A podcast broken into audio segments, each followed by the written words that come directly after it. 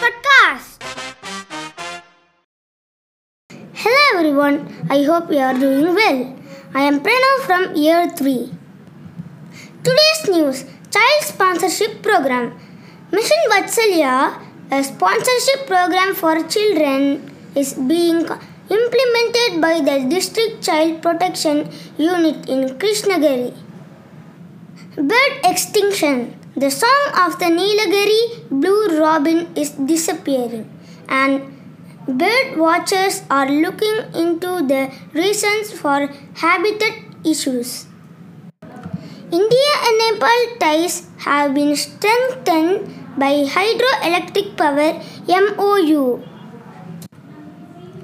Charvi and Shubhi Gupta became world champions in the FIDE World Chess Championship in Georgia. Yesterday's word for the day was admonish, meaning to warn someone in a kind and stern way. Example His mother admonished him for gulping down the food. Today's word for the day is simultaneous, spelled as S I M U L T A N E O U S. Thank you.